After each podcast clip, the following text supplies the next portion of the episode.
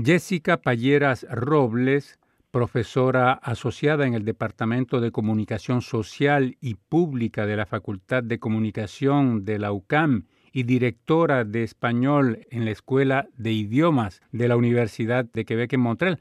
Bienvenida a Radio Canadá Internacional. Buenos días, Pablo. Muchas gracias por invitarme. Bueno, Jessica, vamos a hablar de dos temas estrechamente ligados el primero es la novena edición de la Semana Hispana en la UCAM, en la Universidad de Quebec en Montreal, cuyo tema es idioma y sociedad. Y vamos a hablar también de esta cuarta edición de la Escuela de Verano de Bogotá. Háblanos de esta novena edición de la Semana Hispana en la UCAM, que es del 15 al 18 de octubre. Sí, exactamente. Entonces, del 15 al 18 de octubre tenemos la novena edición y es una semana que tiene un programa súper variado, esta vez en colaboración estrecha con los otros consulados. Tenemos muchos eventos también para, digamos, las personas que están interesadas en proyectos comunitarios, en proyectos de estudio al exterior. Eh, tenemos invitados de marca y, por ejemplo, eh, va a estar eh, Latinarte, hay una presentación también con el profesor eh, Víctor Armoni, el profesor de historia José del Pozo y el cónsul de España, entonces en el lanzamiento, entonces vamos a dejar, si, si te parece bien, el enlace del programa en el sitio web, porque realmente hay algo para todos.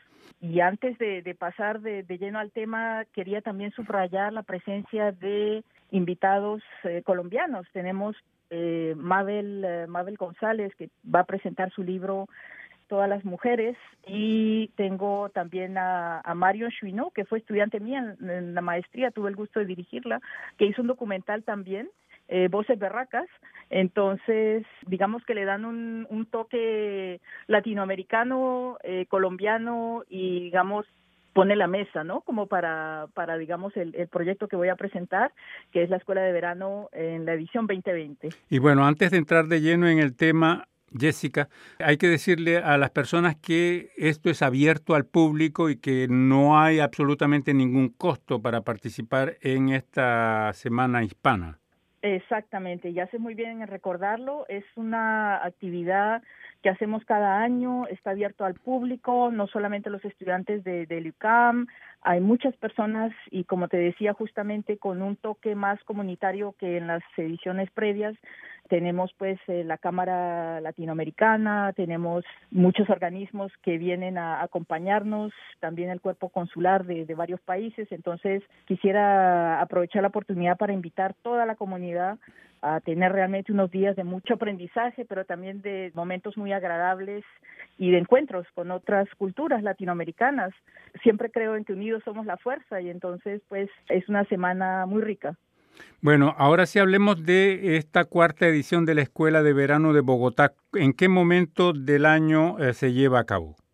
Bueno, este proyecto, Pablo, muy rápidamente empezó en 2017 y lo que queríamos era que eh, los estudiantes del CAM pudieran hacer una experiencia de inmersión en Bogotá, en la Universidad Javeriana. Entonces, el momento propicio es en el mes de mayo, porque digamos que aquí acaba el trimestre de invierno en abril, entonces ellos parten dos o tres semanas y aprenden digamos, el español en un contexto que es la maravillosa ciudad de Bogotá. Y la novedad es que desde el año pasado, entonces la edición de 2019, contamos con la posibilidad de que tengan una beca otorgada por el Servicio de Relaciones Internacionales y pues eh, el estudiante, además de viajar, de aprender, tiene, digamos, eh, la posibilidad de tener un, un, financiamiento, lo que facilita mucho su desplazamiento y pues es algo que ha llamado mucho la atención. Sí, y este financiamiento no existía en las dos primeras ediciones.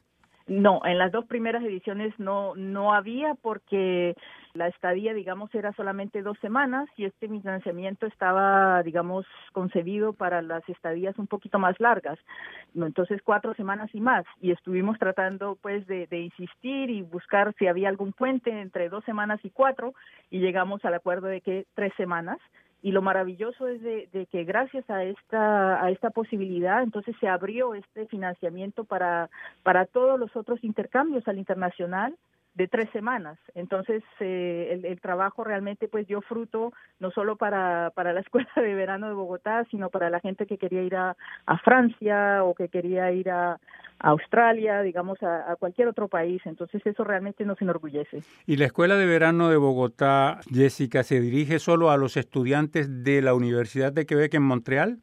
Por el momento sí, Pablo. Te voy a decir por qué. Realmente porque eh, esto fue más allá de cualquier eh, objetivo pensado inicial, o sea, tuvimos, como se dice, bastante éxito. Entonces, el, en la primera edición, pues tuvimos los 20 estudiantes, 2018 30, imagínate, el 2019 40 personas fueron allá. Entonces, el interés está allí, hay otras universidades de Montreal que quieren unirse al proyecto, pero obviamente para poder ofrecer un servicio eh, digamos, eh, completo para poder seguir a los estudiantes de cerca.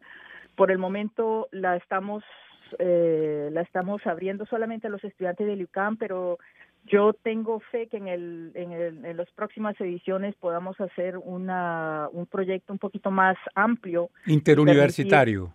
Exactamente, eh, y permitir pues la participación de otras universidades que, como te digo, han manifestado interés y pues eh, me parece mientras mientras tengamos esta posibilidad de ofrecer Bogotá, Colombia a, a, otros estudiantes, pues mucho mejor para todos. Como ya lo mencionaste, Jessica, han participado ya hasta el momento 100, 100 estudiantes por lo menos. ¿Cuántos estudiantes piensan que puede haber para esta cuarta edición? Wow, eso siempre soy muy cautelosa porque, digamos, eh, a veces eh, tenemos personas de eh, que nos sorprenden, digamos, no solo de los programas de español, pero hay personas que están estudiando en geografía o en ciencia política, que están haciendo sus trabajos sobre algún aspecto de Colombia, entonces es una caja de sorpresas. Realmente no, no me aventuraría a decir un número, pero pues la tendencia se ve hacia muchas personas y quería aprovechar la oportunidad, Pablo, también de agradecer el apoyo de mi colega Ayarit Guillén, ella era la antigua directora del programa de español y pues me ha ayudado de principio del proyecto, a, tuvo mucha fe y también el cónsul eh, anterior el cónsul colombiano aquí en Montreal, el señor Sergio Restrepo. En su carta de despedida, él me decía pues que agradecía el, trabajo de equipo, porque es un trabajo de equipo, la construcción de un mejor país, y cree mucho en el proyecto de llevar los, los quebecos o los quebequenses a Colombia para que se vuelvan embajadores de nuestro país. Entonces, es así realmente como yo siento que, que todas estas personas alrededor mío le han dado un, un, aire de positivismo, un aire de esperanza, el equipo de la Javeriana, el equipo de profesores allá. Entonces, para mí es como que, bueno, partimos este proyecto de manera muy, muy local, muy eh, humilde porque era un esfuerzo pequeño, mucha gente no creía, pero esto ha despegado por sus propias alas. Sí, y bueno, y creo también que el idioma español está ocupando un poco más de lugar en el espacio público. De hecho, existe un mes de la cultura latinoamericana, de la hispanidad, eh, reconocidos a nivel federal, a nivel provincial e incluso municipal.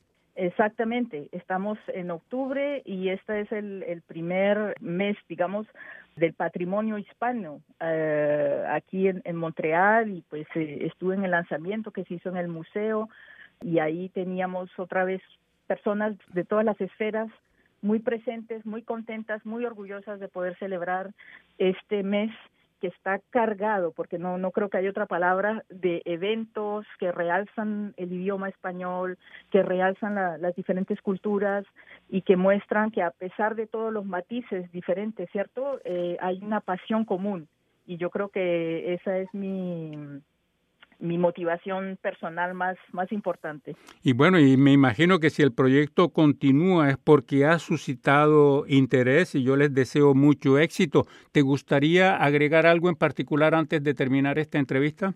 No, No, Pablo, realmente pues gracias a ti también por, por creer en el proyecto, porque cada vez que, que difundo o hablo de este proyecto son eh, personas que también indirectamente creen en él, entonces eh, muy agradecida pues con todos, con todas las personas, mm, les los invito nuevamente muy cordialmente a, a venir aquí a LUCAM eh, a partir del martes y pues eh, dejaremos el, el, sitio de la programación, eh, el programa, digamos, en el sitio de Radio Canadá Internacional para que pues puedan tener la, la información de manera accesible y me encantará conocer a, a, cualquier persona que tenga preguntas con respecto a esto.